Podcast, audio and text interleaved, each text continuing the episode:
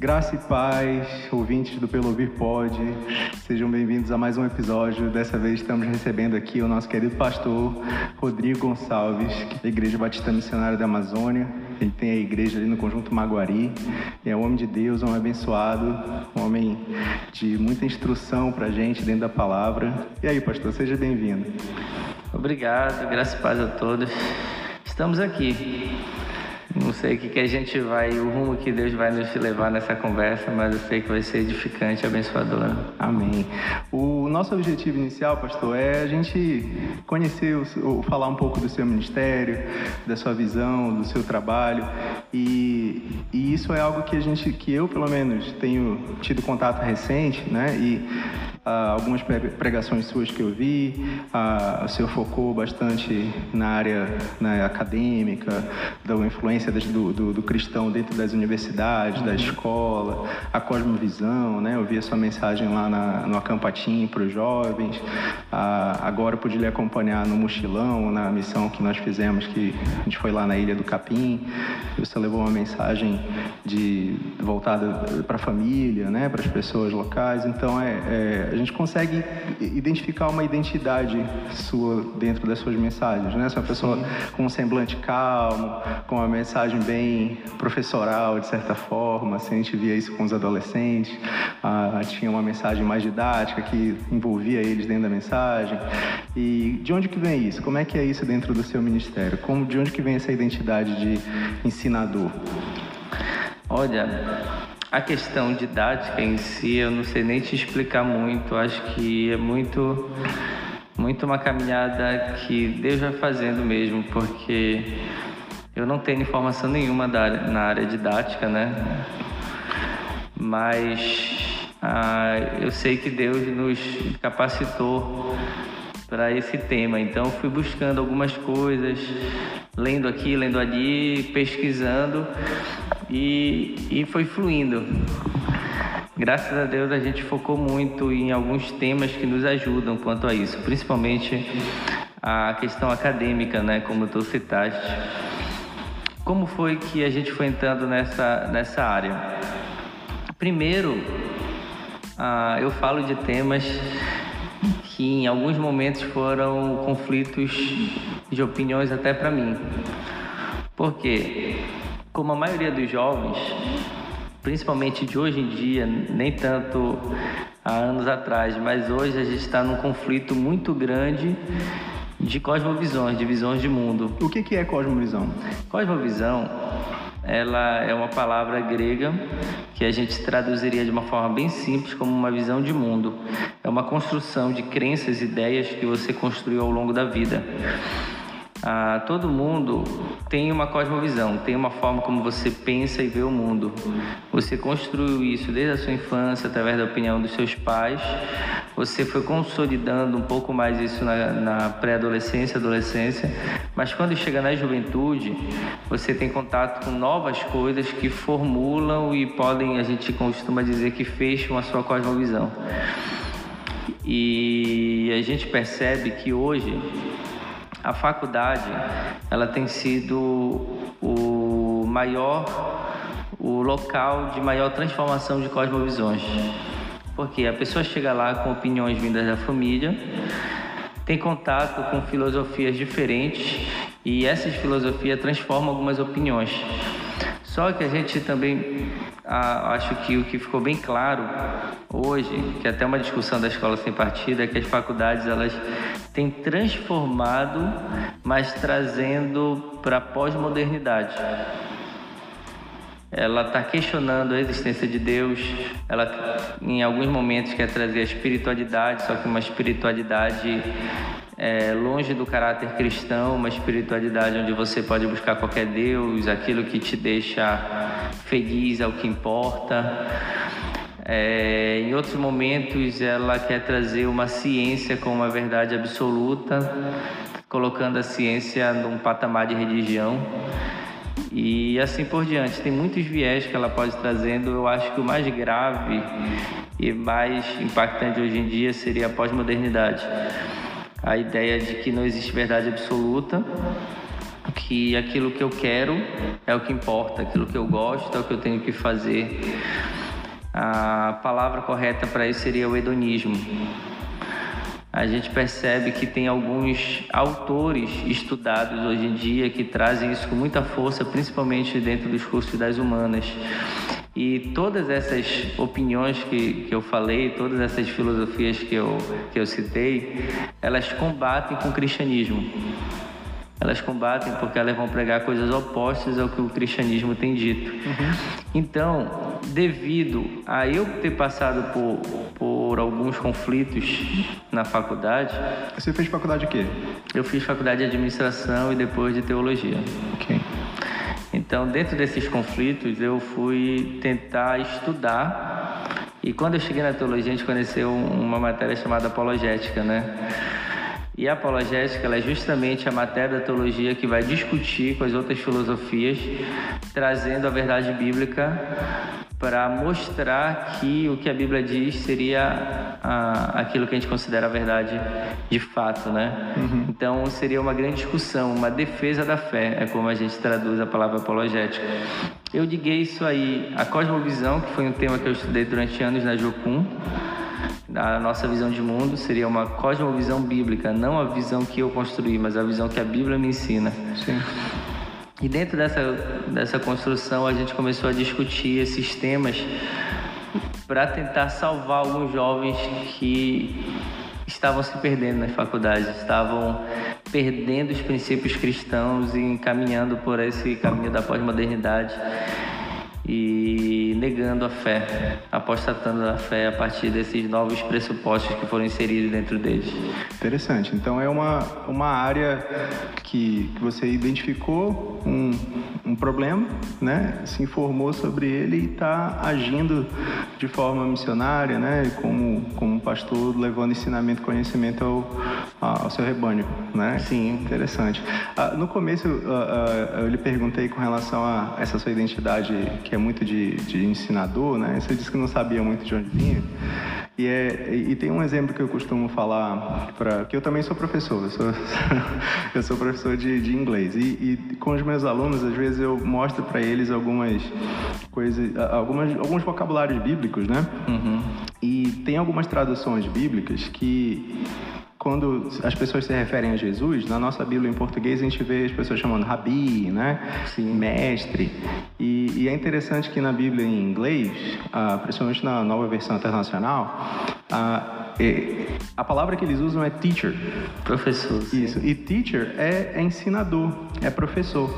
Assim, como título, né? Ah, inclusive na, no colégio, a, a, gente tem, tem uma cultura interessante, assim, por exemplo, nos cursos de idiomas, né? Que é onde eu ensinava, você, a, a gente tem uma cultura em português de chamar o professor de teacher. Então, ah, eu, eu, por exemplo, sou o teacher Tiago. Mas para o aluno, para a relação aluno-professor, num país de língua inglesa, como nos Estados Unidos, por exemplo, você não vê o aluno chamando o professor de teacher. Então, essa coisa que a gente tem na sala de aula do aluno levantar a mão, ah, professor, aí, traduzindo, o aluno chama teacher, né? Chama o professor. Isso não existe no dia a dia. Eles chamam o professor pelo sobrenome. Numa primeira relação de, de intimidade mais afastada, né, que é o senhor e o sobrenome da pessoa, ou algum título. Então, por exemplo, se você vai viajar para o exterior, alguém, algum atendente no hotel, numa loja, ele vai se referir a você como Mr. Gonçalves. Não vai ser Mr. Rodrigo, por exemplo. Aqui a gente chama o senhor Rodrigo. Lá é o senhor é Gonçalves. Nossa, né? Isso, é uma diferença né, cultural. E nos colégios americanos, você vê, eu seria o Mr. Diniz. Então eles se referiam a Mr. Diniz, ou então eu baixando o, o, o nível de intimidade, ficando mais próximo, eu já poderia me chamar pelo seu primeiro nome, uh, Tiago, mas não é essa relação de teacher, né? Chamar o teacher. Uh, e, e, e, ou seja, onde eu quero chegar com isso é que em, em inglês, o título, teacher, ele não é necessariamente um professor de sala de aula, mas é de um ensinador, de um mestre, de alguém que, que é um que guia você em alguma coisa. Então, toda, todo cristão tem que seguir o caráter de Cristo, e o caráter de Cristo era de ensinar, era de levar o conhecimento para as pessoas da forma que, que, que fosse mais fácil a pessoa entender. Tanto que você tinha uma adaptação de linguagem quando ele levava com parábolas, né? que para não ficar muito prolixo, para não usar palavras bonitas, ele levava o conhecimento do dia a dia, do camponês, da pessoa que trabalhava no, no campo, da pessoa que tinha sua rotina diária, que não era letrada e ele ensinava através das experiências do dia a dia, através de ilustrações e tal. Então é alguém que é preocupado com o entendimento e não apenas preocupado com, com, com o entendimento da mensagem a, a ser passada, mas criar uma relação de proximidade, de cuidado, de tratamento, de acompanhamento, né? Então isso é o, o professor em si. Perfeito. E às vezes a gente tem uma visão do na a, a visão acadêmica das universidades, às vezes vezes dentro de uma igreja mais midiática, assim, do pastor como um alguém que é uh, que está na área do entretenimento, que é um, um showman, né? Aquela pessoa que vai vai entrar no spotlight ali da luz e na hora ele vai dar o show dele. É, o, o dia do show dele, o culto é o, o show semanal, né? Exato.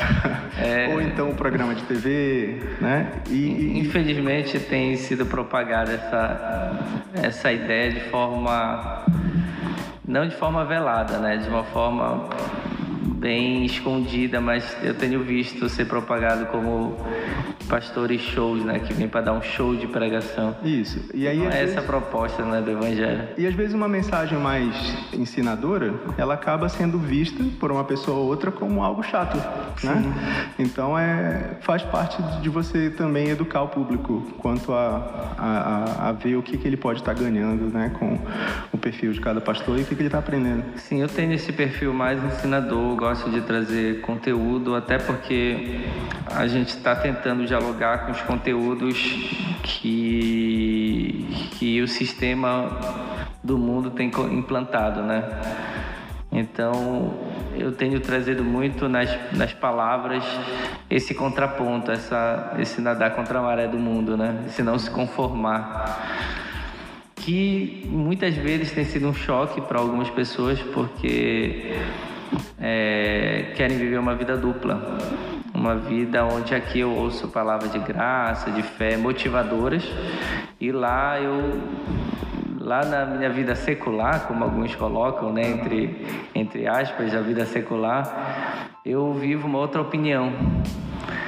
A gente acompanhou algumas pessoas que aqui na igreja acreditavam firmemente que Deus criou tudo, mas na sua profissão estavam defendendo a teoria da evolução. Aí que contraponto do evangelho é esse? Lá eu acho super normal, até participo de pesquisas de comprovação a determinado ponto da, da evolução, mas chego aqui quando o pastor diz, ah, porque Deus criou todas as coisas, eu dou um glória a Deus. Tem um contraponto, tem um problema, tem um, um algo sem conexão aí nessas coisas. Tá, e, e, voltando, agora entrando, pegando esse. Que aqui, ó, um podcast, a gente vai onde a história tá indo. Então, sim, não é nada. Uh, nada programado. É, não, é um, não tem um script aqui pra gente seguir. Então, uh, uh, pra mim, esse é um ponto interessante, porque eu, eu sou alguém que, que acredito na ciência, né? Mas eu sou um cristão e acredito na palavra. Perfeito. Agora, eu não sou uh, uma pessoa que, que, que, é dogmática, que vai acreditar de uma forma uh, fechada. Então, eu acredito, por exemplo, que uh, na criação, agora é preciso haver uma junção. Onde que vai se encontrar a palavra com, com o, a ciência? Né? Porque a ciência, ela, o que ela não conseguiu provar ainda, ela pode provar depois de um tempo. É uma, o que é verdade agora, de repente pode ser derrubado depois. É, essa, esse é um ponto interessante, né? Foi pregado durante alguns anos que a ciência detinha a verdade absoluta, que a ciência prova a verdade. Só que se a gente for considerar esse pressuposto algo absoluto de que o que a ciência comprova é verdade, a gente entra em alguns conflitos, porque já houveram momentos que a ciência comprovou que o ovo fazia mal e momentos que a ciência comprovou que o ovo fazia bem. Uhum. A própria ciência ela muda em determinados momentos de opiniões e isso é normal porque as pesquisas avançam. Ah, eu até brinco que Deus ele revela a trindade dele em alguns momentos da ciência, por exemplo. A menor partícula qual é? O átomo. O átomo é a menor partícula e isso é comprovado pela ciência. Só que pesquisaram de novo o átomo, a menor partícula. Como que a menor partícula ainda se divide em três? é a trindade de Deus. tá entendendo? Uhum. Só que isso são avanços que mudam determinados momentos e ideias. Então, a ciência ela precisa ser muito valorizada, as pesquisas precisam avançar, mas a gente não pode dizer que a ciência tem a verdade absoluta porque as pesquisas permanecem. E ser cristão não tem nada a ver com que ser contra a ciência. Sim. Pelo contrário, a ciência ela traz luz quanto à criação de Deus, quanto aos feitos de Deus. Os que iniciaram a ciência moderna eram todos cristãos protestantes. E isso foi conflito durante muito tempo. É, se tu for pesquisar os livros do Galileu Galilei, é interessante que numa das falas dele no final da vida, perguntaram para ele sobre os livros de ciência que ele escreveu, porque ele escreveu mais livros de teologia do que de ciência. E ele perguntou, mas quais livros de ciência?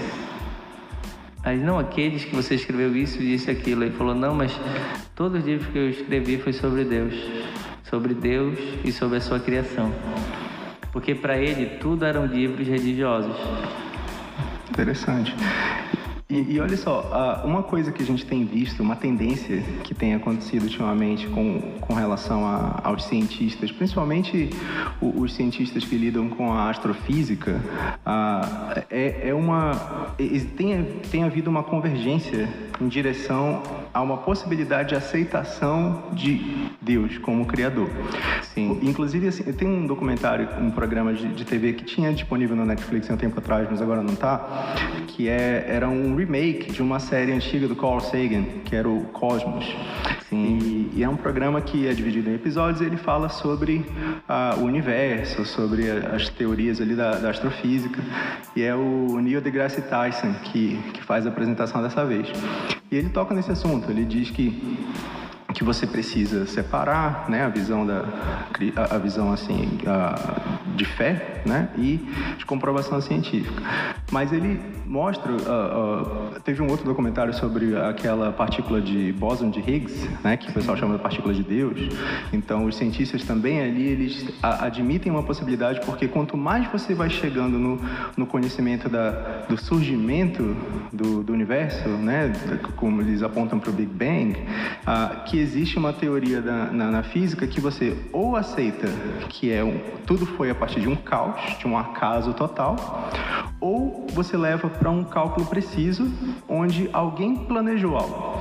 E aí, quem é esse alguém? Esse alguém seria Deus. E isso é algo que assim. Que a gente está chamando hoje de teoria do design inteligente. Isso.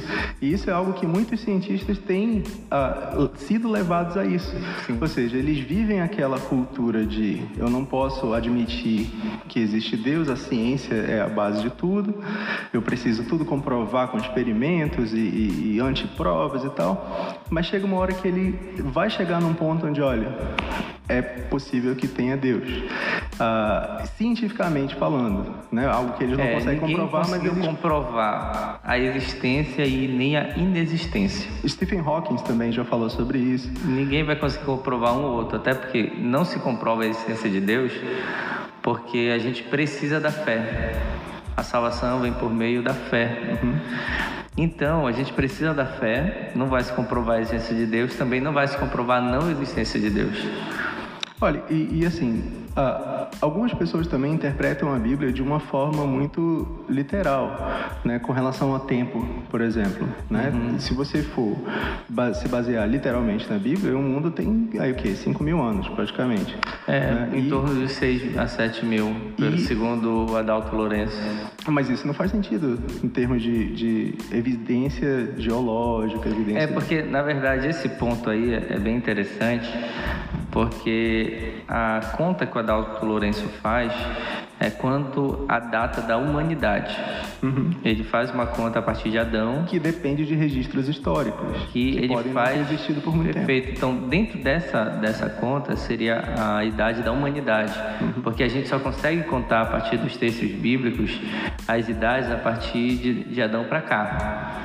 Adão morreu com 900, eu não lembro, 900 alguma coisa anos, ele vai fazendo toda uma conta até chegar aos nossos dias, isso vai dar 6 mil, quase 7 mil anos. Uhum. Só que isso a gente não pode dizer que essa seria a idade do planeta, até porque a gente trabalha com várias teori teorias teológicas e uma dessas teorias é que o planeta havia sido criado muitos e muitos anos antes do homem. Não, homem Até porque Deus criou tudo perfeito. E no versículo 2 que estava sem forma e vazio. Uhum. Então, esse lapso de tempo poderia ser milhões de anos. Por isso que a gente acha tantos, é, tantas pedras que a gente não consegue datar. A gente acha minérios e coisas extraordinárias que a gente não consegue datar. O homem, por outro lado, a gente, por mais que ache múmias e assim por diante, por conta da, do carbono 14, a gente nunca vai conseguir datar um homem que tenha vivido há 9, 10 mil anos atrás. Isso se torna impossível quimicamente falando. A não ser que se avance um pouco mais né, a ciência, mas até hoje a gente é limitado ao, ao carbono 14 para datar um ser orgânico, né? Entendo. E, e com relação à evolução?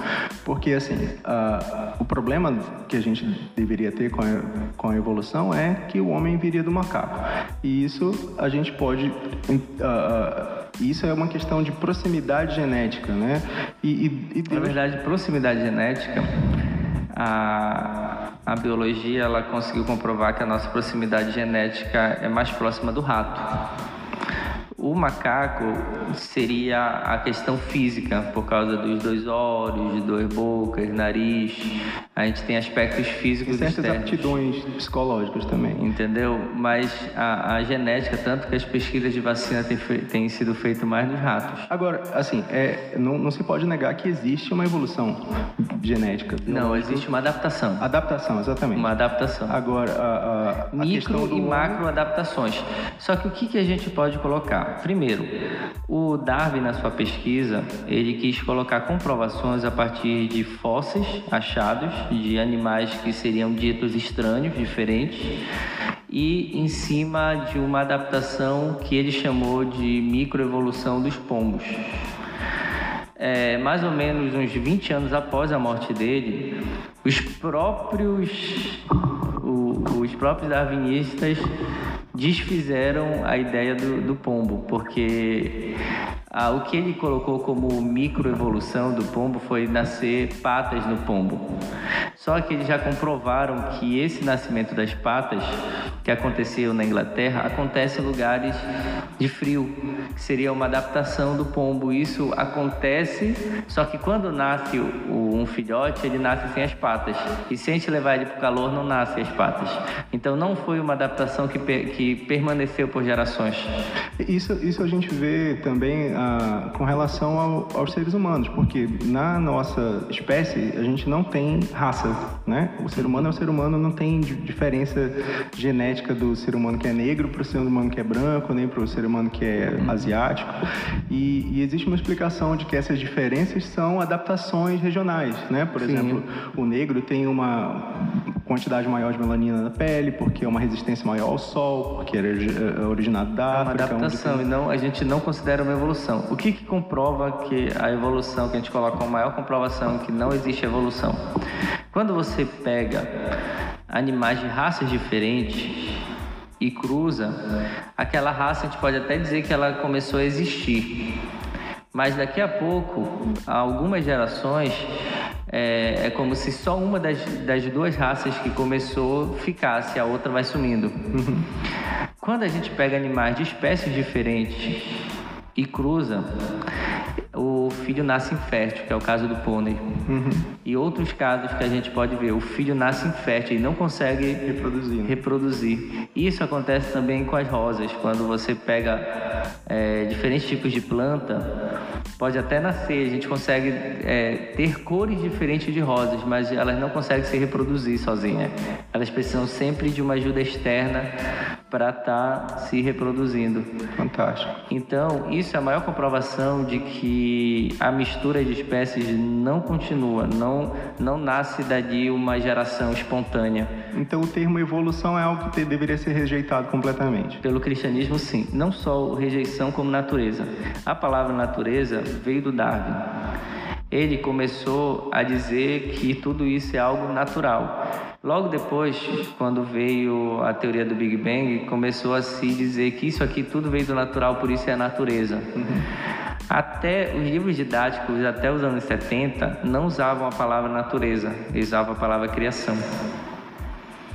E com a divulgação desse tema como uma verdade, isso vai mudando no decorrer da população. O Daryl Miller editar no livro dele Disciplina Nações como essa evolução acontece. As ideias surgem no intelectual, esse intelectual consegue disseminar para as academias, as academias acabam trazendo para os professores, os professores ensinam as crianças, uma geração se passa, isso já está na linguagem popular. Foi o que aconteceu com a palavra natureza, que foi inserida na nossa, no nosso contexto. Mas o cristão deveria dizer criação. Mas agora isso me leva a, uma, a um questionamento questionamento com relação ao cristianismo e o cristianismo sendo envolvido na, na sociedade de forma impositiva, de repente. Então, aquela noção de separação de Estado e, e igreja, né? do Estado laico, por exemplo. O, o, a, a visão do cristianismo não deveria ser algo onde a gente conquistaria as pessoas pelo amor e pela atração para o estilo de vida, mais do que uma imposição. Então, quando você meio que leva para o meio acadêmico e você hoje em dia as pessoas têm muito problema com a imposição da agenda de esquerda do, dos pensadores de esquerda e, e, se sentem ofendidas por uma imposição nisso no meio acadêmico. Mas isso não seria é, na negativo verdade a gente está sendo imposto por eles né? isso não seria negativo também da nossa parte se houvesse uma imposição cristã religiosa dentro do pensamento acadêmico também? Não a que que eu que eu vejo? Que como sociedade, a gente precisa da liberdade, a liberdade de expressão, né? Só que na prática, o, as universidades nasceram do cristianismo. Tem um, um livro, Verdade e Transformação, Vishal Agawashi, que ele explica todo o histórico do nascimento das universidades. As universidades nasceu dos monastérios protestantes. Quando veio a reforma protestante, monastérios inteiros se converteram ao protestantismo e transformaram os monastérios em universidades, trazendo as, as comunidades ao redor para estudarem, para letrar e continuar a educação até chamar na universidade. Isso o nome universidade. Não tinha uma matéria que você estudava, era um universo que você ia aprender.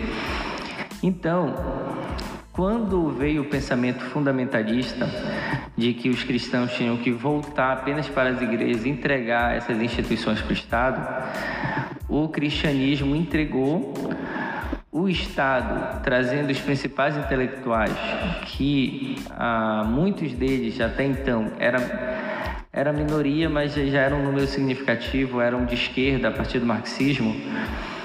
Eles vieram, tomaram conta e começaram a disseminar essa ideia. Então, o cristianismo entendeu a liberdade de expressão e permitiu. E quem começou a falar dessa liberdade de expressão foi justamente os marxistas, que foi algo bom, a gente reconhece como algo bom a liberdade de expressão. Só que na prática, nas universidades hoje, a gente não tem liberdade de expressão. Porque se você trazer um texto do candomblé, é cultura. Se você trouxer um texto do cristianismo, é imposição, é intolerância. Não está sendo aberto à discussão. E era para ser aberto à discussão geral. Ah, isso é muito culpa do cristianismo. Eu digo que o, tem uma, uma pequena história que o, o Daryl Miller conta que eu vi como muito real. Ele diz que o cristianismo é como avestruz e o pensamento marxista como um leão. O pensamento marxista veio para caçar a igreja. E a avestruz, quando ela é caçada, ela não consegue fugir, porque ela tem ela não tem tanta velocidade. O que ela costuma fazer? Ela procura o primeiro buraco e mete a cabeça. Por um minuto, quando ela mete a cabeça ali, ela acha que ela se escondeu. Mas daqui a um tempinho ela é comida. E a igreja fez isso, a igreja começou a se esconder. A principal frase da igreja se escondendo de todo esse pensamento é: Isso é mistério. Pastor, mas como é isso? Ah, é mistério. A igreja não se capacitou para responder as principais perguntas. Esse foi o nosso maior pecado. Entendo. A gente não conseguiu mais dialogar. E era para a gente. E as universidades se fecharam ao pensamento cristão, a todos os princípios cristãos, até o catolicismo. Se você for olhar hoje, tu convive no, no meio acadêmico, né? Uhum. Então, tudo que, que é imposição, que eles consideram imposição, eles rejeitam. E eles consideram o cristianismo total imposição. E o que nós queríamos lá no meio acadêmico é de fato a verdadeira liberdade de expressão. Eu, por exemplo, desisti já de alguns minicursos por, pelo tanto que eles criticavam, ridicularizavam o cristianismo. Entendo. Pastor, o, eu acho, eu tenho uma visão com relação à, à ciência e o evangelho uhum. que me anima muito, porque eu quando assim na infância quando você começa a ter conhecimento eu por exemplo era daquelas crianças que gostava de pegar aquelas revistas super interessantes Mundo Estranho enciclopédias de animais Sim. isso sempre me chamou muita atenção e, e a gente sente né esse desejo de, de conhecimento esse deslumbramento com a maravilha que a gente vê na criação de Deus e, e eu acho que a gente tem como trazer para o Evangelho, trazer para reconciliar Deus através do conhecimento. Tem um, tem um trecho bíblico que, que me deixa muito assim deslumbrado de ver, que é um, um trecho uh, em Jó, que depois de Jó passar por todas as tribulações dele e que Jó uh, é interessante que Jó tem essa reputação de alguém que que passou por tudo que passou calado, né? Mas a gente vê que ele questiona Deus em muitos momentos, ele confronta Deus com a situação dele. E pelos episódios finais ali da história de Jó, tem um trecho onde ele está questionando Deus, ele está confrontando Deus com tudo que ele passou. E Deus dá uma resposta assim que é um tapa enorme nele e fala tipo quem és tu, né, para questionar eu. E aí Deus começa, eu que fiz, aí ele começa a listar a, toda a, a criação. A criação.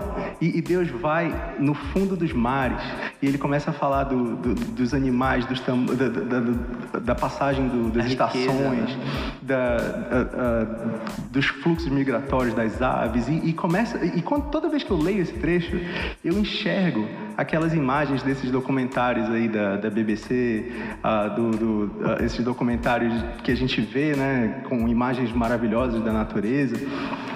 E, na, e, e, durante muito tempo ninguém tinha. Você não, você nunca. Quando que a gente foi ter um acesso de ver o que, que é o fundo do mar? Quando que a gente foi pela primeira vez como humanidade assim ver uma imagem aérea, né? Ver o que, que é uma imagem via satélite, ver o que, que é o Sol nascendo a partir da, da, da atmosfera fora do planeta. Ou seja, a gente tem essas imagens na nossa memória porque a gente consegue ver. A gente tem imagens aí que o que você quiser enxergar né, acontecendo, você com relação a, aos animais e à atmosfera e tudo mais, a gente tem. E naquele tempo você não tinha. E o que Deus está passando para ele ali é uma espécie de mini documentário da, da, entre aspas aí da natureza, né? Que a gente pode a gente tem que se referir como criação. Mas a, a, isso acontece também a, a, gente tem como. Eu, eu, eu, tinha vontade de ver, de repente, se eu pode fazer uma pregação dessa, desse trecho, e passando as imagens atrás. Muito de tudo, de tudo eu que, tinha pensado. De tudo que Deus está falando ali, você passa a imagem Verdade. dos mares, dos animais, e da atmosfera, e da formação de furacões, e das aves muito, migratórias muito e tudo. Interessante. Porque ali ele está dando um registro visual de algo que Deus vê, mas que o homem ali não era capaz de ver. Mas esse diálogo da ciência com gente tem cientistas extraordinários que nada negam tudo que a Bíblia diz e que avançam na, no pensamento científico. Por exemplo, um é o Adalto Lourenço, que hoje é no Brasil ele é o maior defensor do design inteligente e ele traz é, pesquisas extraordinárias dentro dessa linha. Ele já foi excluído de muitos grupos por, por defender a fé, né? mas ele permanece firme. A gente tem outros cientistas que eu até tive conheci há um tempo atrás, um cientista de Manaus que está fazendo muitas pesquisas dessa área, só que ele não tem dito que é design inteligente para ele não ser excluído de determinados meios científicos. Entendo. E se tem um livro que se chama Quem Governa a Escola, Governa o Mundo, que eles trazem como tem funcionado isso aí no meio acadêmico, né? É muito interessante. Todo professor deveria ler esse livro. Sim. Olha, com relação à astrofísica, né, que a gente estava mencionando, a, a, a, a, gente vive numa o, região... O Adalto Lourenço, ele é físico. Ele é um físico que hoje, em nível de doutorado, tem mergulhado nesses temas. Ele tem estudos extraordinários. Tem um outro que é biólogo e tem entrado nessa temática que tu citaste, é, que é em inglês, é o Alistair McGrath. Já ouviu falar dele? Não. Ele foi o cientista que quando Dawkins, já ouviu falar do Dawkins, né? Não. Richard Dawkins. Richard Dawkins é o, hoje considerado o maior defensor do ateísmo no mundo. Uhum. Ele escreveu o livro Delírio de Deus, onde ele cita que Deus, na verdade, é um delírio da mentalidade humana. Quando você não acha é, quando você não acha respostas, quando você não acha é, conexões entre determinadas coisas, você resolve tudo dizendo que existe um Deus. Mas essa é uma teoria interessante para ser um pontapé inicial da fé, né? Sim. Porque, assim, a, a gente tende a, a viver uma... ter uma visão simplificadora do mundo, onde a gente tenta não entrar no complexo, né? Ah. Tipo, deixa os mistérios de Deus para lá, né? Como o senhor falou ainda o agora. O mistério até foi revelado. Mas, assim, tipo, aquela coisa de, ah, o que, o que Deus quiser que a gente saiba, ele vai mostrar depois e tal. Mas, assim, a, com relação a a astrofísica, por exemplo. Sim. A gente vive numa região equatorial onde a gente não vê o céu praticamente, em termos de estrelas, né? Então, quando para quem vive nas regiões dos trópicos, além de você ver muito mais estrelas, você vê ah, aquele pó da, da, das galáxias, você vê coisas muito maiores e você é mais chamado a atenção para o que tem lá fora. Hum. E e a gente não, não, não para para prestar atenção no que tem fora do planeta Terra. E quando você vê a grandiosidade do que é lá fora, nós somos assim minúsculos. Se alguém pega e olha um, um que é uma colônia de formigas e parece algo pequeno, nós somos bem menos que isso em relação a, ao tamanho das galáxias. Ou seja, o nosso, a nossa, nosso sistema solar ele é um pontinho em meio de vários outros sistemas solares que se juntam a um negócio. Esse é o tamanho de Deus. Deus é tão grande, mas tão grande que ele consegue, num relance de olhar, passar por toda a galáxia e todos os outros planetas. E nesse, nessa imensidão do, do infinito, a gente é o único planeta que é habitado, que tem a criação, a imagem e semelhança de Deus. Então é algo que deveria, se a pessoa simplesmente olhar para isso, ela vai se sentir tão pequena. Se ela pegar um telescópio telescópio e olhar o que, que é enxergar em tempo real um outro planeta, a pessoa não tem como ela se sentir normal. Né? E você vê, por exemplo, o conceito de, de buraco negro. Buraco negro é uma coisa que existe, está lá. É algo que tem uma massa tão intensa, tão grande, num espaço tão pequeno, que ela gera uma força gravitacional tão intensa que puxa até a luz. E, e para onde que vai? Quando a luz entra ali, quando o pó, quando o planeta que, se, que entrou em colapso ali naquele, Isso que é mistério. naquele pequeno espaço e ele entra naquela espiral e ele vai para onde? Isso que é mistério. o que, que tem do outro lado? Isso, Ou seja, é um mistério. Esse é o mistério que a ciência precisa descobrir. E, mas que a gente, na nossa fé, a gente a- a- não tem como ver que Deus age nisso. Então, assim, por exemplo, no- no- tem pessoas que vivem um mundo de drogas, né, psicodélicos, de, de drogas psicodélicas, existe um componente químico que é o DMT, né, onde a- que existe no nosso corpo e ele é, não é processado, mas quando você combina com determinadas drogas, as pessoas têm experiências psicodélicas. E tem pessoas que, que não são cristãs, que não têm visão religiosa, mas que elas vivem experiências fora do corpo delas e que elas conseguem enxergar e ver um outro plano, alguma coisa. E a gente sabe que que, Deus com seus anjos, com a- a- existe um outro plano que a gente não enxerga, né? Algumas pessoas têm visões aí e tal, mas são, é aquilo que não é explicado, que a gente não tem como explicar e que a ciência não foi capaz de mostrar ainda e que vira o místico, né? A física quântica tenta entrar nesse viés aí. Pois é. Então, a gente vê isso no- nos, nas ficções científicas, né? Por exemplo, na, na Marvel aí dos super-heróis, você tem lá o Homem-Formiga, que ele diminui tanto até que ele entra no mundo quântico que é tão pequeno, mas que tem todo um universo lá dentro que é capaz de mover no tempo e viajar no tempo. E são coisas que a, a física se permite ah, tentar fantasiar, né? Imaginar Sim. uma possibilidade, mas eu Tem uma riqueza aí É. que a gente nem mas menciona. eu, eu costumo brincar que Deus é um. Ele viaja no tempo, né? Porque ele enxerga lá na frente, no futuro, enxerga no passado. Então, se, por exemplo, as profecias na Bíblia, quando você é capaz de dizer, olha, tal coisa vai acontecer assim, assim, assado, é porque lá na frente ele já arranjou, já viu e ele traz lá no passado a mensagem do que está acontecendo lá na frente. E, e Deus é capaz de dar o conhecimento para as pessoas que ele tem interesse de saber o que está Deus acontecendo. ele, ele deu a capacidade para o homem de pesquisa, né? Tem um, um texto da Bíblia, é, Ezequiel 30, e 33, 3, que muita gente cita como coisas espirituais e eu olho para aquele texto e eu vejo que ele é espiritual sim, mas não nesse contexto de espiritual. Diz assim o texto: é, clama a mim e responder-te-ei coisas grandes que não sabes. Teve um cientista americano, agora eu não recordo o nome dele, que ele pesquisou sobre a soja. Ele foi o criador do óleo de soja, entre outras coisas. Então perguntaram para ele da onde foi que ele começou a estudar a soja, descobriu tanta coisa sobre a soja. Ele disse que foi de um livro muito antigo.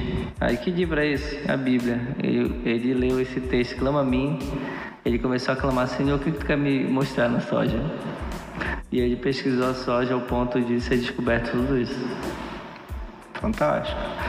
Pastor, e com relação à Cosmovisão? Você estava me dizendo antes da gente começar a gravação que tem um curso, né, que vai acontecer na sua igreja? Sim, a gente está começando na segunda-feira agora, segunda dia 12 de agosto.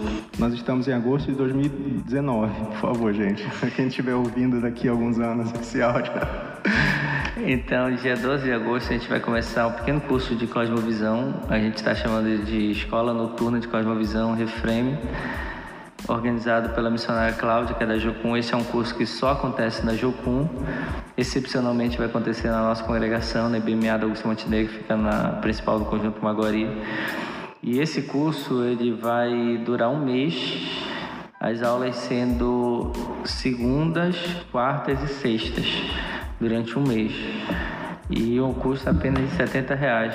É um custo, é um valor fixo ou é por mês? Não, é um é valor único, mas está incluso. Na verdade, esse valor é que a gente vai ter um pequeno coquetelzinho, a gente vai estar dando uma oferta para a missionária Cláudia, vai ter o certificado, vai ter algumas coisinhas que quem for vai ver que esse valor a gente não está ficando com ele, não. A gente está revertindo para o próprio curso e honrando a missionária que a gente acha importante. Glória a Deus. Honrar a vida dela. E para quem não sabe o que é Cosmovisão, por que, que é importante dar Cosmovisão mesmo?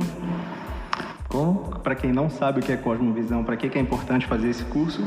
Sim, a cosmovisão, ela vai te mostrar como seria a visão de mundo que a Bíblia traz para gente. Porque muitas vezes a gente lê a Bíblia nas nossas lentes. A gente lê a Bíblia de uma forma que a gente que a gente entende, por exemplo, a gente pega um, um, versículo, em vez da gente ver o versículo de fato, a gente tira a partir do nosso contexto de mundo. Eu posso deturpar a Bíblia. A cosmovisão vai tentar te ajudar a entender o que realmente Deus quis falar com, com cada detalhe do texto, de, a partir de uma visão macro. Claro que o curso de cosmovisão que eu participei durou um ano e sete meses, esse vai durar só um mês. Mas a gente vai tentar trazer o máximo de conteúdo nesse pouco tempo, a partir de uma visão de, de mundo que a Bíblia nos coloca, sobre vários pontos. Glória a Deus. Pastor, uh, a gente. Uh falou ainda agora com relação à cosmovisão e, isso me lembrou agora de um, de um tópico que, é, que de repente você pode responder para ficar registrado isso aí. Ah, quando, quando você tem pessoas de outras visões ah, que, são, que, que são contra a nossa, uma, qualquer pessoa que é contra uma ideia, a primeira atitude dela eficiente, digamos assim, para atacar outra pessoa é você desmerecer, é você ah, você quer atacar a pessoa e não a opinião dela, é, né? Você questionar, a, a, colocar em dúvida. Né? A gente tem visto muito isso na, na política hoje em dia. Eu, eu, eu, costumo acompanhar a política americana, o que tem acontecido lá com o governo do presidente Donald Trump. E, e, e isso é muito evidente. Por exemplo, a gente vive um mundo de divisão de bolhas, onde para que certas coisas se perpetuem, você precisa que as pessoas estejam divididas nas suas bolhas.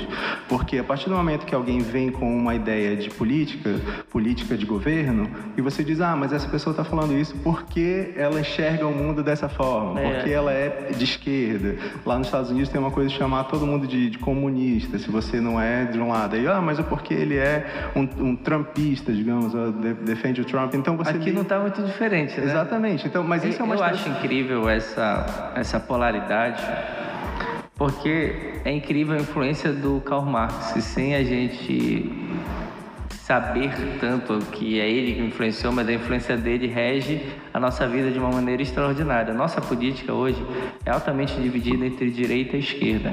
Uhum. Tu não vê uma outra. Agora tentaram criar um centrão, mas o centrão, na verdade, é o povo que ora à direita, ora à esquerda. Uhum. Né? Só que né, nessas conversas, eu tive em algumas rodas de conversa que o povo começou a me perguntar, pastor, o senhor é à direita ou o senhor é à esquerda? Olha, eu sou Josué 1,9. Que é quando Deus fala para Josué, não te desvias nem para a direita e nem para a esquerda. Segue o livro dessa lei. Porque eu parto do pressuposto de que quem se divide entre direita e esquerda está, na verdade, afirmando que a teoria do Marx é verdade.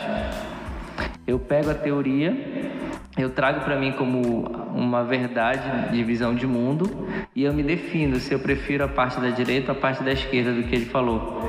Se eu não considerar o Marx como uma a teoria dele como uma teoria verdadeira, aplicável, então eu não me divido entre direita e esquerda. No meu caso, eu não me defino entre direita e esquerda, não porque eu quero ser em cima do muro, mas porque eu não considero que a teoria dele vai reger minha vida. E que você vai ser rotulado por algo. Ah, se eu fosse dentro dos, dos três pais da sociologia, que é o Emílio Durkheim, o Karl Marx e o Max Weber, eu escolheria o Max Weber, porque ele conseguiu estudar o capitalismo de uma forma completamente diferente do que o, o Karl Marx, enquanto Marx veio com a ideia de que o, o capitalismo era algo totalmente ruim e o socialismo seria o bem da sociedade, o Max Weber pesquisou os protestantes e viu quanto a sociedade da Inglaterra daquela época cresceu por meio de algumas filosofias trazidas pelo cristianismo. Tá, agora, voltando assim, o, o ponto que eu estava querendo colocar. Essas divisões, elas são uma ferramenta de, de controle social. Sim, porque a partir Aparelhos do... ideológicos do Estado, o Althusser trouxe essa ideia, né? Exatamente. Então, a gente tem visto sendo aplicado agora modernamente uh, essa separação intencional. Eu preciso que o adversário esteja dentro de um rótulo. Porque Porque se ele não estiver, eu vou precisar prestar atenção no que ele está falando, na ideia dele. E a partir do momento que eu rotulei, eu descaracterizo. Ele, ele, fala isso porque ele é contra nós. E a gente divide numa visão tribalista, de que é um nosso time problema, contra o time né? Quando a igreja quer cuidar do pobre, estão dizendo que a igreja ela está na missão integral, que é o marxismo crente, né? Pois é. Quando a igreja ela quer trabalhar num, numa ideia de ajudar a pessoa a ascender, então eu vou dizer que ela está no, no capitalismo, que ela entrou na teologia da prosperidade. Aí Os rótulos já atrapalham muito a iniciativa da igreja. Eu sou contra a heresia da prosperidade. Acho que tem muita coisa interessante na teologia da missão integral, mas eu não sou da teologia da missão integral. E, na verdade, a gente precisa jogar fora todas essas ideias de seguir uma Bíblia pura e, e simples. Amém. Agora, assim, que bom que a gente acabou tratando de um assunto mais aqui para adicionar ao nosso podcast. Mas eu- o meu objetivo de falar nesse tópico era que uma pessoa que eu acompanho, tem um, um podcast que eu sigo que tem muito, que tem conversas e tal. E, e essa pessoa do podcast que eu acompanho, ela, ela costuma recorrer a um argumento contra a Bíblia, onde ela diz assim, ah, porque como é que você pode se basear num livro que foi escrito por homens? Então, dentro dessa visão de, de rotular o outro lado e tentar desmerecer e desqualificar a base de tudo, e a- esse é um argumento que eles encontram. De, ah, mas vocês dão tanta importância para a Bíblia, mas a Bíblia foi é uma coleção de livros que foi feita por homens e teve o, não sei o que, Nicolau lá, que juntou tal, e, e, e- que, que existe uma intenção ali por trás dessa co- coleção de estratégia de homens ali que montou a Bíblia. Então, o que, que você pode falar para a gente quanto a isso? Quanto a... A veracidade da Bíblia, A, vera- a a veracidade, mas no sentido o valor real da Bíblia, não como ah, algo que homens apenas resolveram fazer, mas algo como a- a, a palavra de Deus de verdade. O que, que você pode falar para a É, gente? a gente a gente tem discutido em alguns momentos com algumas pessoas que que estão no ateísmo e o ateu ele não adianta tu usar argumentos dentro da Bíblia, abrir textos bíblicos para argumentar com ele que não acredita na Bíblia. Tu precisa argumentar dentro da filosofia, dentro de argumentos lógicos. Quem fez isso de maneira extraordinária foi o C.S. Lewis no Cristianismo Puro e Simples, o livro dele. Ele traz toda a base do cristianismo sem usar a Bíblia, porque ele estava explicando para ateus. Mas a, a, a Bíblia, ela é um conjunto de livros escritos por homens, sim, mas a gente acredita que foram homens inspirados. Por que a gente acredita? Porque, apesar de serem livros diferentes, por autores completamente diferentes, vivendo em épocas totalmente diferentes, elas convergem no tema. Olhando para a área científica, muito foi questionado que a Bíblia teria sido manipulada, modificada ao bel prazer da Igreja Católica e depois protestante. Muito foi falado disso, né? Só que no século XX, no meio do meados do século XX, foi descoberto os famosos escritos do Mar Morto. Acho que tu ouviu falar disso, né? Sim, papiros, né? E quando eles descobriram e foram tentar identificar junto com a Bíblia que a gente usa, nada foi encontrado de diferente. Isso só comprova que a nossa Bíblia não foi modificada. Para falar de uma maneira bem científica, não foi divulgada, não foi modificada pelo menos nos trechos dos quais a gente, dos quais foram achados. Não houve modificação. Ah, tem uma palavra ou outra de diferente por questão de tradução. Teve a Septuaginta que foi traduzida pro, dos originais para o latim, que acaba sendo a versão mais antiga em, em atividade, porque a Igreja Católica preservou com muito cuidado. Mas isso são diferenças de traduções, Entendo. não de conteúdo. Sabe, tu como tradutor sabe que traduzir não é algo fácil, né? Tecnicamente, tradução não existe. O que existe é a interpretação. Então, essas modificações foi muito dentro da, da questão da tradução. Aham. E isso tudo comprova então que a Bíblia permanece um conteúdo verdadeiro, sem, sem nenhum tipo de, de correção. Agora que o movimento LGBT tentou fazer um tipo de correção nela, não está sendo muito bem aceito, mas ela Qual foi? fez. Qual foi? Eu não estou sabendo. A, a teologia da a teologia inclusiva, como é chamada, lançou uma Bíblia chamada Graça sobre Graça, onde ela fez algumas reinterpretações dos textos que trazem a questão da homossexualidade. Eles fizeram é, essa Bíblia traz comentários embaixo desses trechos, todos os trechos que falam da questão sexual e coisas semelhantes. E elas fizeram uma nova tradução desses, desses trechos, que eu sinceramente considero não como tradução, mas como modificação. Eles vão dizer que não, mas são textos assim que são muito óbvios que eles estão traduzindo dentro daquilo que eles compreendem para suavizar o tema, entendeu?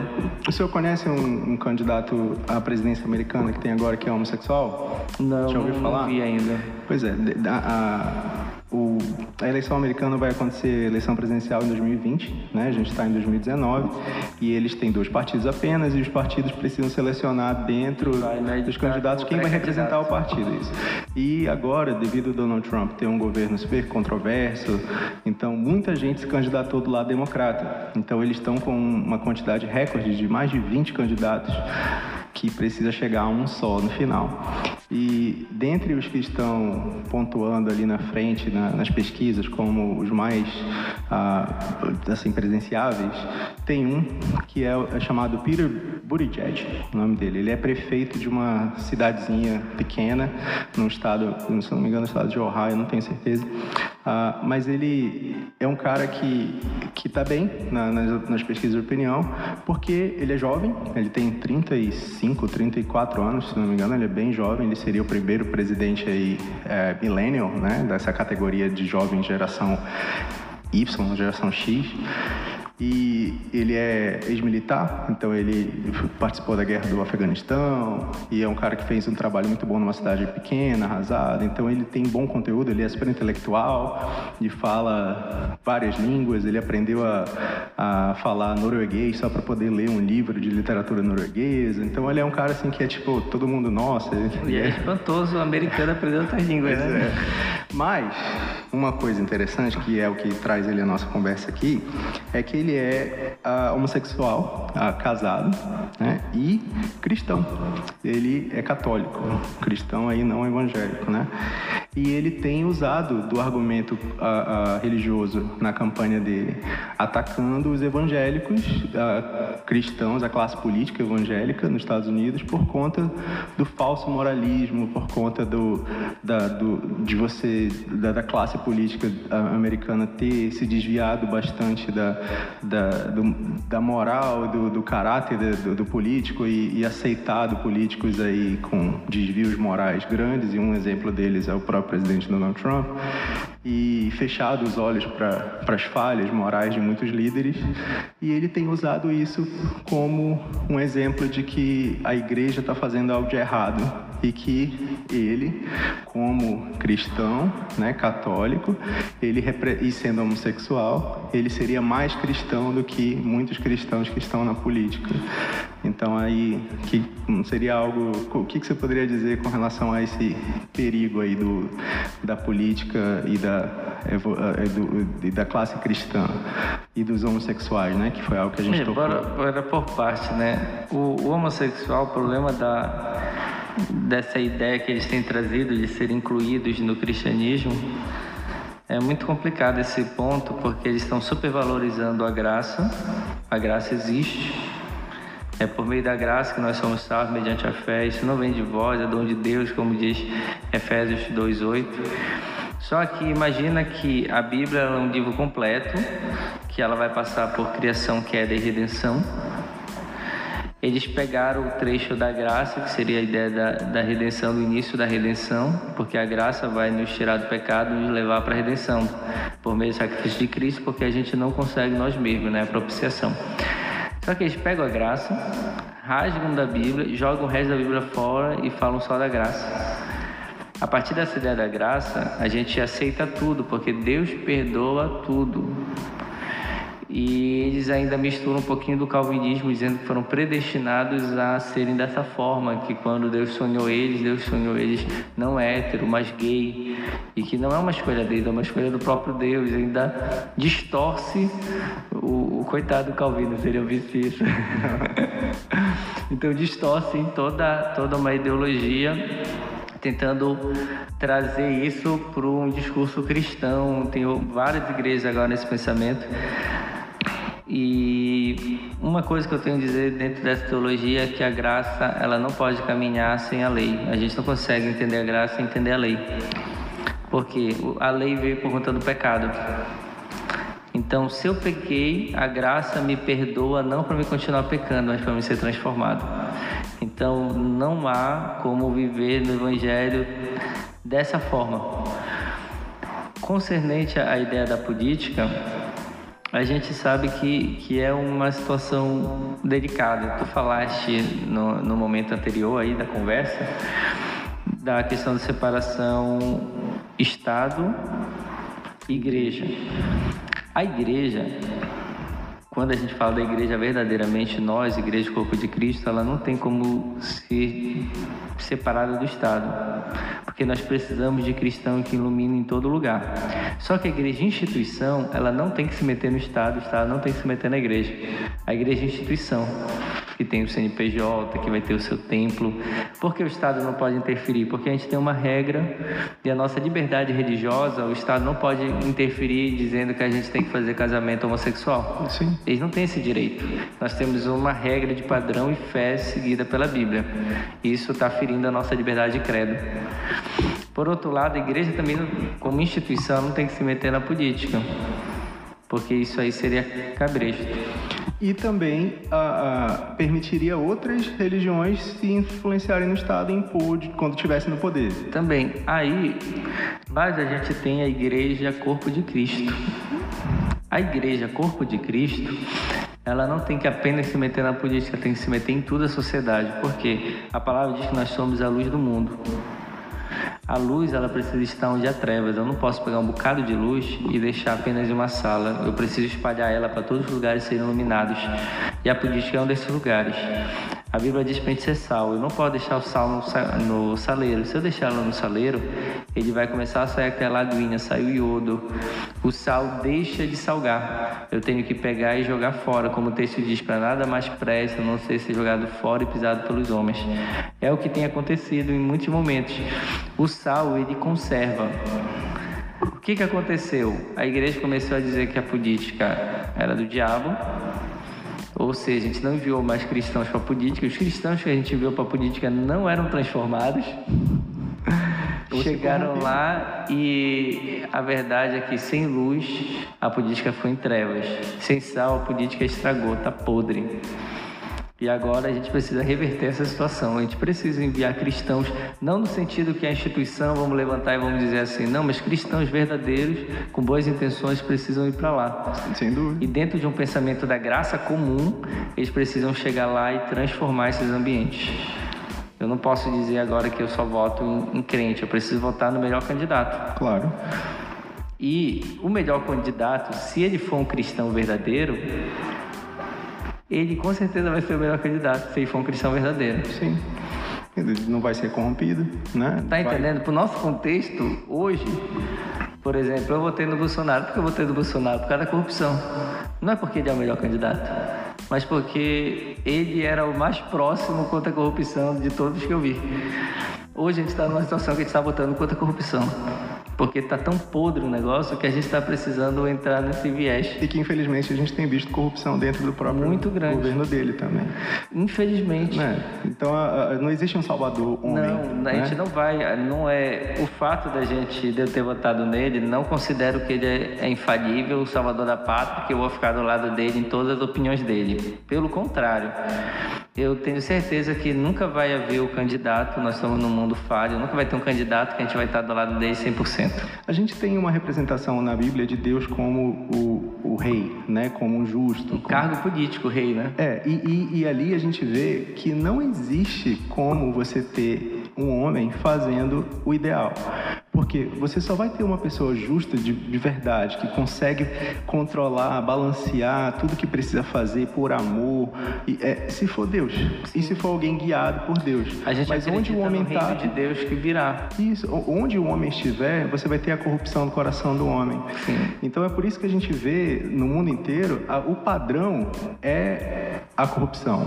Mas, né? é, Mas esse existe... pensamento de que existe que o homem é falho, de que existe a corrupção e na questão política isso não pode tirar do nosso coração o pensamento de que a gente pode transformar. E tem que transformar, exatamente. Então a gente precisa entender algumas coisas, né, nesse nesse ponto mas a gente não pode perder a esperança, a gente não pode entrar numa teologia escapista de que ah, o mundo já é no maligno, então qual a minha solução? Não vai fazer nada até ir para o céu. Mas a gente Pelo também... contrário, a gente tem que aproveitar esse período para trazer impacto verdadeiro, um amor de Cristo sendo manifesto. Amém. E a gente também não pode cair na, no oportunismo de vamos usar a igreja para conseguir os votos para determinado candidato. Ah, isso aí também é, é, um problema, às vezes, até pior do que não ter candidato. Que é, é e, olha, existe, assim, eu estava vendo uma pregação uma vez do pastor Brian Houston, que é o pastor uh, presidente da igreja do, do Rio São, onde ele falava com relação à visão que ele tem de usar o nome de Deus em vão. Então, muitas pessoas têm a, a visão de usar o nome de Deus em vão como proferir o um nome, como se fosse assim, a pessoa bater o pé e Jesus, ai meu Deus, ai meu Deus, eu estou pecando, você falar o nome de Deus em vão. Ele estava dizendo que isso em si é algo tão simplório que não é falar o nome de Deus em vão, que na visão dele, falar o nome de Deus em vão seria usar o nome de Deus para conquistar uh, benefícios próprios, o que muitos líderes fazem. E para, às vezes, na, na, política, você, com, você chegar a um determinado fim usando o nome de Deus, nome de Deus dizendo porque isso é o que Deus quer, porque Deus me disse tal coisa.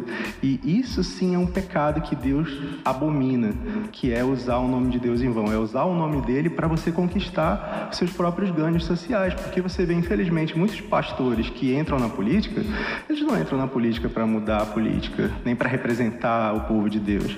Eles entram para ter uma estabilidade social, para ascender na sociedade, para ter um salário que vai ter um, um bom, uma boa aposentadoria depois. E ele usa oportunistamente a posição de destaque que ele tem, que foi conquistada através do ministério dele. Eu, eu não concordo de maneira nenhuma com o pastor na política. O, o pastor, de fato, que assume uma igreja, vejo que isso não, não combina, até por causa da questão do sacerdócio. A gente tem a tipologia do sacerdócio, o sacerdote não trabalhava com mais nada. Então, não concordo, mas concordo plenamente num cristão. Acredito que a igreja, assim como outras instituições, ela precisa proporcionar alguns diálogos. O diálogo político é um diálogo interessante. Na nossa igreja, eu cheguei a trazer um, um dos sermões de domingo, a, qual a visão de Deus quanto ao pensamento político e também trouxe no, no nosso estudo de terça-feira como seria um candidato segundo o padrão de Deus, sem citar nomes, porque não era a nossa, a nossa intenção isso, mas a gente entende que existem textos bíblicos falando da política. Sim. E esses textos a gente trouxe à tona. Eu nunca cheguei a fazer, mas eu penso que a igreja deveria proporcionar em algum momento até um debate para que a comunidade possa perguntar, trazendo determinados candidatos mas em nenhum momento excluindo candidatos. A gente precisa proporcionar para a igreja ver todos. Sem dúvida. Pastor, agora só para a gente fechar tudo que a gente estava para cobrir aqui. Ah, uma, a gente falou algo aqui que, que tudo que a gente conversou até agora é uma vertente da sua área de trabalho, da sua, do seu ministério, que a gente falou aí da cosmovisão, do lado ensinador, e a gente acabou entrando nesse lado acadêmico, né, filosófico, sociológico, mas uma outra área que o senhor se dedica muito é a área de missões, né? Sim. E a nossa igreja, o nome da nossa igreja é a Igreja Batista Missionária da Amazônia. Isso sempre me chamou muita atenção. Antes de eu fazer parte da, da IBMA, uhum. o nome já era algo que me fascinava. Batista Missionária da Amazônia. Identidade da igreja. E todas as pessoas que a gente teve aqui ah, no universo de duas que nós tivemos episódios até aqui, que foi o pastor Welton e o pastor Monteiro, ah, eu, eu sou terceiro, é? O seu terceiro, tá vendo? E que aí privilégio, a gente vai, né? A gente vai fazer vários outros. A, gente vai, a ideia é fazer outros episódios temáticos específicos, né? Com mensagens ensinadoras aí. Mas eu perguntei para eles com relação à visão deles quanto a essa identidade da igreja. Essa identidade de igreja missionária. Então, uh, o que é que a igreja, a nossa igreja, que leva o nome missionário no nome, tem feito ou precisa fazer ainda? E como você tem um ministério muito missionário, a gente estava esses dias aí no mochilão, né? Fizemos um trabalho missionário aí pela igreja. E você tem envolvimento com a Jocum, né? Com pastores estrangeiros, tem missionários lá dessa igreja que estão agora na Eslovênia, não é isso? Gente então, o privilégio de enviar um, pouco sobre um casal, isso. né? O, o mais recente, né? A gente teve o privilégio de enviar um casal para a Eslovênia. Isso foi um privilégio muito grande, porque a nossa igreja, ela não, tu, tu foste lá, visto que não é uma igreja grande, nós somos uma igreja pequena. Mande um abraço para eles, que eles devem estar ouvindo Verdade, o podcast agora. Então, um abraço para todo mundo da IBMA Augusto Montenegro. Não, para o nosso missionário lá na, na Eslovênia, ele Também. deve estar ouvindo agora. Tu, tu diz que a gente vai mandar para ele. Ele está ouvindo, olha, ele está agora ouvindo você falando aí, diga aí. Rodrigo Daiane, quero dizer que vocês são, é um privilégio para nossa igreja ter missionários como vocês abençoando aquela nação, a Eslovênia, uma nação tão pouco cristã. E que Deus realmente use vocês para transformar e impactar esse lugar. Glória a Deus. Então, nós, a minha caminhada missionária começou bem antes do que esses temas, né? Ah, eu entrei para participar de acampamento da Jocum aos 13 anos. Aos 19 tive o privilégio de a Jocum nos enviar para uma tribo indígena. Desde os 16 eu comecei a caminhar pelas comunidades ribeirinhas e desde aí a gente caminhou nessa questão de missões. Tivemos o privilégio de chegar até o Panamá. E mas o meu coração mesmo ficou pela pelo trabalho em Belém e Ribeirinhos apesar de ter passado um bom tempo trabalhando com tribos indígenas, mas a gente gastou a maior parte do tempo foi em Ribeirinhos. Tive o privilégio, pela Assembleia de Deus, a gente começar uma igreja ribeirinha. Passei dois anos fazendo trabalho, plantando uma igreja numa comunidade ribeirinha que não tinha igreja. Depois fiz o mesmo trabalho num assentamento. E Aqui na IBMA a gente já teve várias vezes lá no Ganhon. Tem que ir lá no Ganhon, tem que convidar todo mundo aqui que está assistindo a ter essa experiência no Ganhon. Já ouvi falar. Pode vir de qualquer país que a gente leva você lá no Ganhon. o pessoal fala que a travessia para lá é bem balançosa, bem assim, agitada, né? Não, mas assim que é bom, a missão tem que ser. Eu gosto de aventura, então. não pode ser missão Nutella, né? Sem ser raiz. mas a. Então, a nossa igreja, Batista Missionária, ela nasceu com esse sonho de missões na Amazônia. E essa veia não pode ser perdida. A gente tem tantas ilhas aí precisando, segundo a pesquisa do Ronaldo Dório, a gente tem aproximadamente 10 mil comunidades ribeirinhas que ainda não tem nenhuma igreja. E por enquanto nós estamos apenas com quatro igrejas na região do Ganhuão, a gente precisa ampliar isso. A gente precisa fazer. O Ganhuão fica onde mesmo? É, fica próximo à cidade de Chaves, é o município de Chaves. No Marajó, né? No Marajó. É, bem pertinho da entrada do oceano mesmo. Bem pertinho. E é muito interessante que é uma das regiões menos alcançadas do Brasil. A gente anda de ilhas que não tem igreja de denominação nenhuma. E tem muita área ainda a ser alcançada. E tem uma igreja, igreja nossa lá. Temos quatro. Quatro igrejas. Quatro templos construídos, apenas um pastor para dar acesso a todos os quatro templos.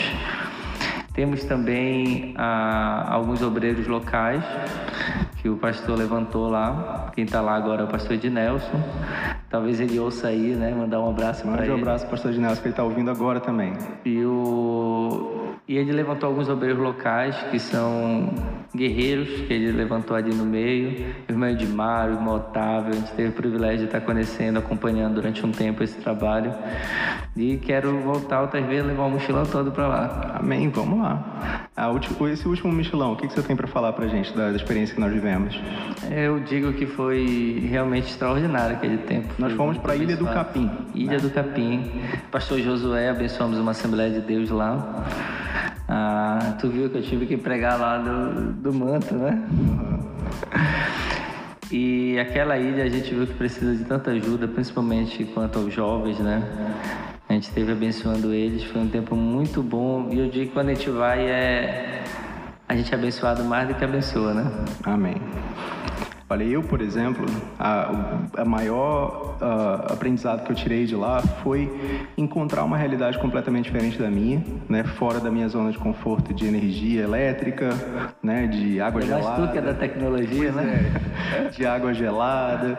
Mas fora isso, que isso assim é, é, bobagem, mas você viver a realidade do local, que para eles é normal. caminhada de uma hora. Essa caminhada, que, que para eles é normal, mas para a gente é algo absurdo, porque aqui aqui a gente é acostumado com o conceito de ruas, né? Você tem a rua com o nome da rua, você tem as casas e lá não existe isso, lá você tem trilhas, né? Então você quer chegar a qualquer lugar, você tem que andar por trilhas. Mas por... eles chamam rua.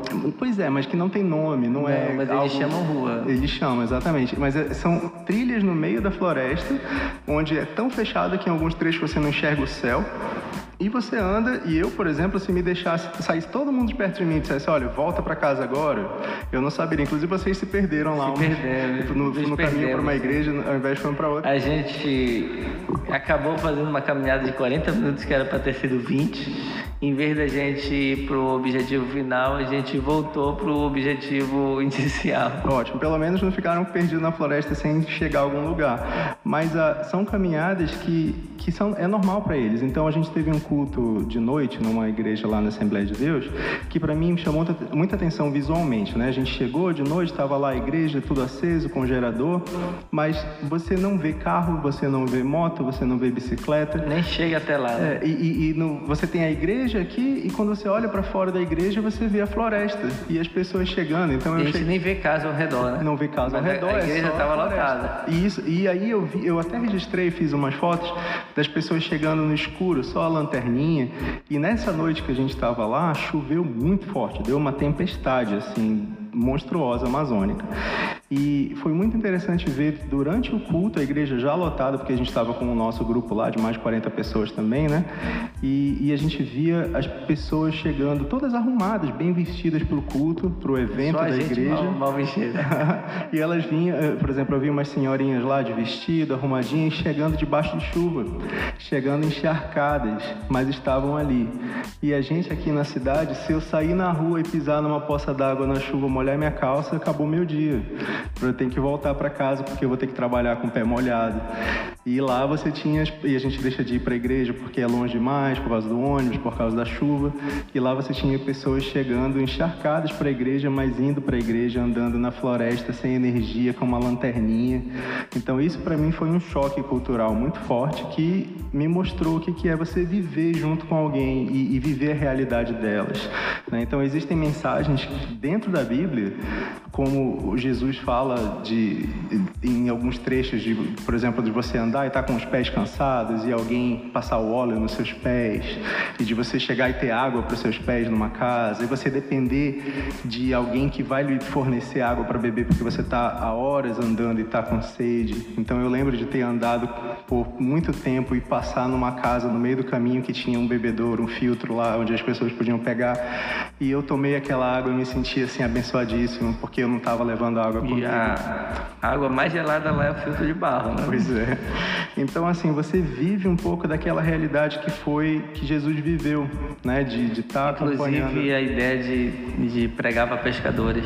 Exatamente. É, o período que eu... Esses dois anos que eu passei plantando uma igreja ribeirinha foi um impacto muito grande porque eu passava de segunda a sexta trabalhando normal aqui em Belém. Na época eu trabalhava numa livraria, vendedor de livros, e eu passava o sábado e o domingo lá.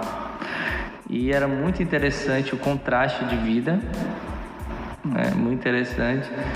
E sem falar do fato de que eu me sentia muito um, um cristianismo até mais saltitante, porque sentava ali com aquele povo e eles me falando do peixe, do açaí, da farinha e eu falando de Jesus, tentando ligar essas coisas.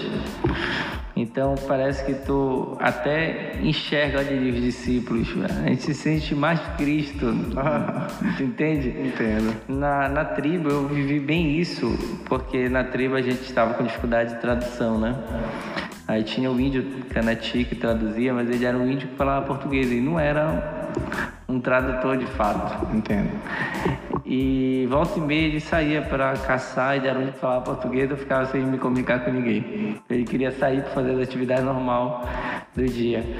E na hora de pregar, eu quis falar a história do, da cura do filho do, do centurião do rei. E agora, quando eu falei centurião e Jojo, eu não sei o que é isso. Eu é um guerreiro. Aí ele conseguiu traduzir. Porque não existem referências culturais com a cultura deles. Né? E foi muito complexo porque eu tinha que lidar com uma cultura judaica, que a Bíblia traz, com uma cultura dele e com a minha.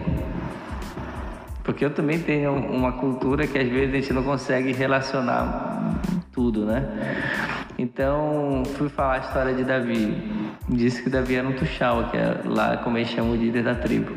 E que Israel era uma tribo. E a Santa Ceia, que eles não conheciam nem o pão nem o vinho. Era o peixe.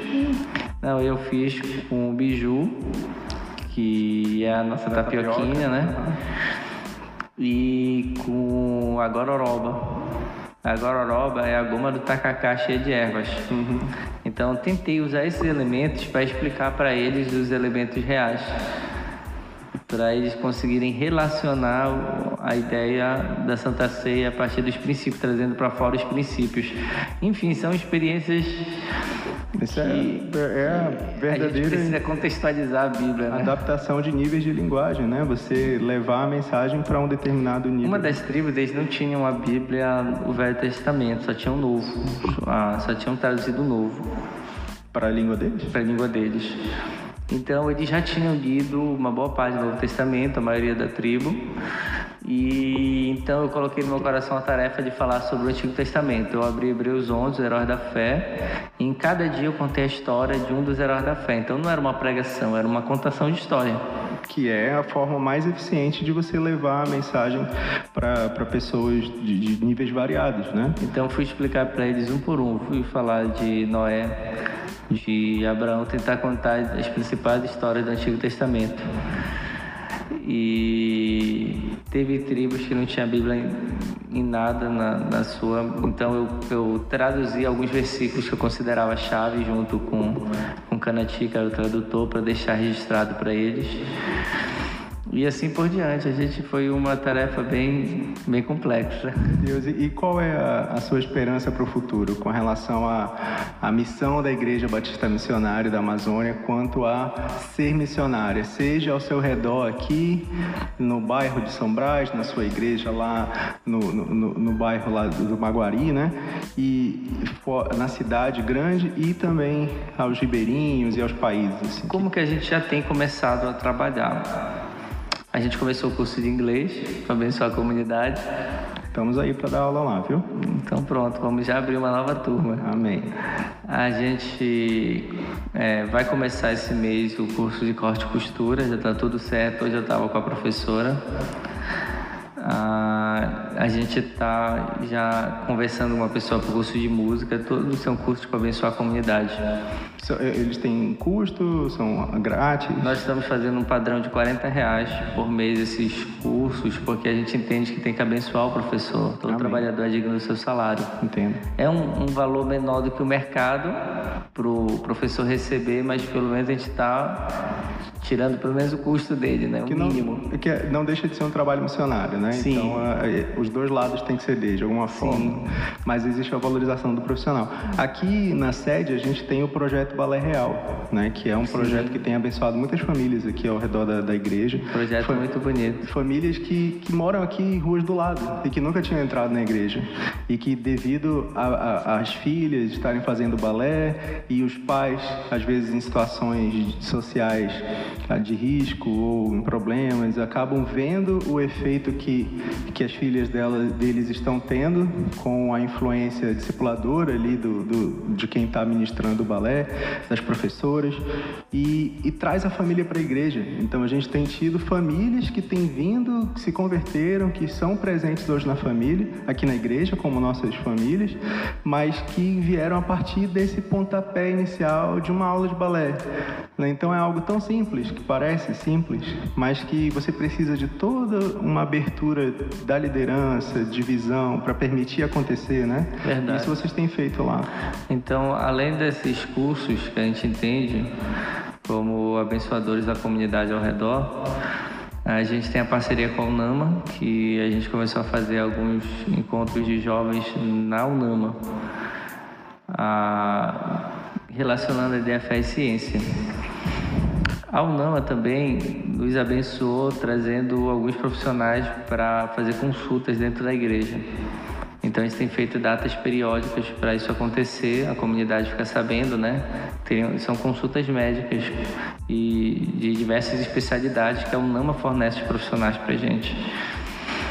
Ah, essas são as nossas formas de abençoar a comunidade local, né? A gente tem os missionários que a gente enviou para a Eslovênia, temos orado por algumas nações. É, no nosso coração, é, eu sei que é muito falado das nações fechadas, né? Mas eu não tenho olhado para a dificuldade na exceção do evangelho em si. Eu tenho olhado para as nações que têm menos porcentagem de cristão. Por exemplo, a Eslovênia ela hoje está com meio por cento da população se dizendo cristã. Meio por cento, olha essa estimativa. Não é uma nação fechada para o evangelho, as leis não fecham para nada disso. Só que veio de uma cultura socialista. Qual é a língua que eles falam lá? Esloveno. Eles têm uma língua própria, então. Uma língua própria, mas a juventude, ela é muito forte a língua inglesa lá dentro. Então, falando inglês, você tá tranquilo. Aí, Tem que visitar lá esses missionários. Vamos então. visitar. Vou lá, Vamos sou o tradutor oficial juntos. de vocês. Então, o... É, não só lá, como a, a Holanda, que foi um dos berços da reforma protestante, as igrejas têm virado museus, têm virado boate, porque tem fechado. Nossa. Ah, o número de fechamento de igrejas é recorde lá no mundo inteiro. E não é uma nação que, a- que as leis proíbem nada do evangelho. É uma nação Só que a comunidade se fechou. Entendo. acha algo retrógrado. Pois é, quanto mais conforto você tem, mais autonomia você acha que tem, menos você depende de Deus. E aí você acaba deixando de lado. Né? Quanto mais sofrimento você passa, infelizmente você acaba recorrendo mais a Deus do que a pessoa que está vivendo tranquilo. E, e é interessante que é bem do, a Holanda é bem fronteira com a Alemanha, que é um país que apesar do ateísmo ser forte, ainda tem muitas igrejas, ainda é forte o, o evangelho lá dentro. Mas então eu tenho observado nações como essa que a gente tem começado a orar por nações que têm um número baixo, não colocam barreiras ao evangelho, mas não recebem o evangelho das pessoas. Precisando de alguém de ir pra, alguém de ir pra Holanda, eu tô aí. Brincadeira. Pastor. Não, eu vou pra qualquer lugar, pra, nome, pra glória de Deus. A gente Olha, tem orado por essas nações aí e temos orado agora muito pela Venezuela também, por causa das, É, das situações de estão lá. passando, sim. E a Venezuela eu tive, no início, quando tudo começou, eu tive em Roraima, quando estava começando a. Eu fui para Roraima a convite de uma Assembleia de Deus para para ser o preleitor de uma conferência de jovens. E estava começando toda a situação da Venezuela. Eu cheguei aí até a fronteira com um pastor local, a gente viu tudo. Participamos do envio de, de um casal de pastores da IBMA, do pastor Francisco e da pastora Nazaré, que estão lá atuando nessa, nesse trabalho lá em Roraima. Voltei para lá quando já tinha estourado na mídia. A gente viu os abrigos construídos pela Convenção Batista Brasileira e é uma situação caótica que a igreja deveria fazer algo e que está chegando em Belém. A gente já tem vários venezuelanos em Belém. É, houve um êxodo massivo, né, de lá. Muito grande e com, a, com uma cultura muito complicada, porque eram pessoas acostumadas a viver de ajudas do governo, que não desenvolveram algumas profissões, principalmente o povo indígena, o povo venezuelano civil, todos eles chegam aqui com profissões. E esses que chegam dispostos a trabalhar são inseridos na sociedade muito rápido, mas os que não estão dispostos se tornam pedintes. E se Belém a gente já vê um bocado, imagina lá em, em Boa Vista, Roraima. Nossa. Em Pacaraima, que é o, o, a cidade da fronteira, é um absurdo ver. Ao ponto da comunidade lá expulsar os venezuelanos realmente com agressão física. É, isso é triste, né? E é algo que que está aqui na nossa porta. Que está aqui do nosso lado, as nações estão vindo. Eu estava até dizendo que quando a gente não vai às nações, as nações vêm a gente. Então está começando a vir os venezuelanos. A gente tem visto alguns países africanos que têm vindo até Belém para estudar no FPA. Então a gente precisa se inserir e fazer algo. Amém. Glória a Deus, pastor. Olha, foi muito produtiva a nossa conversa, a gente falou de tudo que precisava. Não sei nem quanto tempo que está esse nosso áudio aqui. A gente né? Mas quanto mais tempo, melhor. Ah, acho que a gente já vai bater o recorde aqui de tempo de episódio. Ah, só para fechar, eu lembrei de... A gente falou no, no começo com relação à, à ciência, né? Usando para atrair ah, para o evangelho. E, e, tem uma outra... A gente falou... Eu falei da alusão de Jó, né? Ah, e, e, tem uma outra que me, que, que me chamou muita atenção uma vez assistindo. Um, você conhece os TED Talks? Não. Não, tem, tem uma rede de palestras chamada TED e eles fazem. Uh, palestras sobre os mais assuntos, os mais variados assuntos, social, ciência, cultura, e eles transformam em um show. Então é como se fosse assim um, um show musical com áudio, LED, telão, tudo luz, algo maravilhoso, mas é uma palestra de algum pensador, de alguma pessoa de uma área e tal. E é um site chamado TED.com e eles têm. Vou até procurar. Então. É fantástico. É, tem em inglês, tem em português já. Para quem vê em inglês é uma ferramenta boa para estudar porque você tem os vídeos e tem as legendas em várias línguas, inclusive português brasileiro. Você tem a, a ferramenta de transcrição de áudio, então tem tudo lá bonitinho, é muito bom para você estudar. E tem muitas, muitas palestras eficientes lá. E uma vez eu estava assistindo uma palestra de um, um cientista genético e ele estava mostrando as evoluções ali na, na análise do genoma e tal. E, e, me chamou muita atenção a, a, a, descrição dele do código genético, onde ele falava que, que o código genético ele é a, a aplicação natural, a aplicação física a, a, no corpo humano, assim, na, que você vê na, na, criação de Deus, ele é, é, é, é o, a impressora 3D. A primeira impressora 3D é a mulher, porque a, quando ela engravida, você, ela está criando ali fisicamente no, no, no, no ventre dela algo que está totalmente determinado por um código que está escrito e que está determinado até a aparência que a pessoa vai ter quando ela for adulta.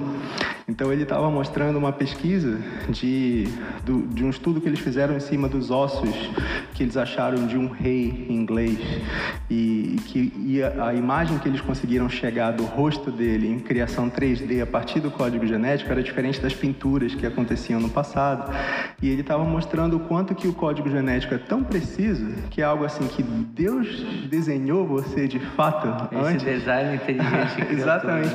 Que até além, lógico das doenças que você vai ter ou não, ser mais propensos e tal, uh, mas a sua aparência física, a cor do seu cabelo, a, a, a, os traços do, do seu rosto, o tom da sua pele e tudo mais, o quem você vai ser quando você for adulto já está escrito no seu código genético quando você é apenas um embrião na barriga da sua mãe.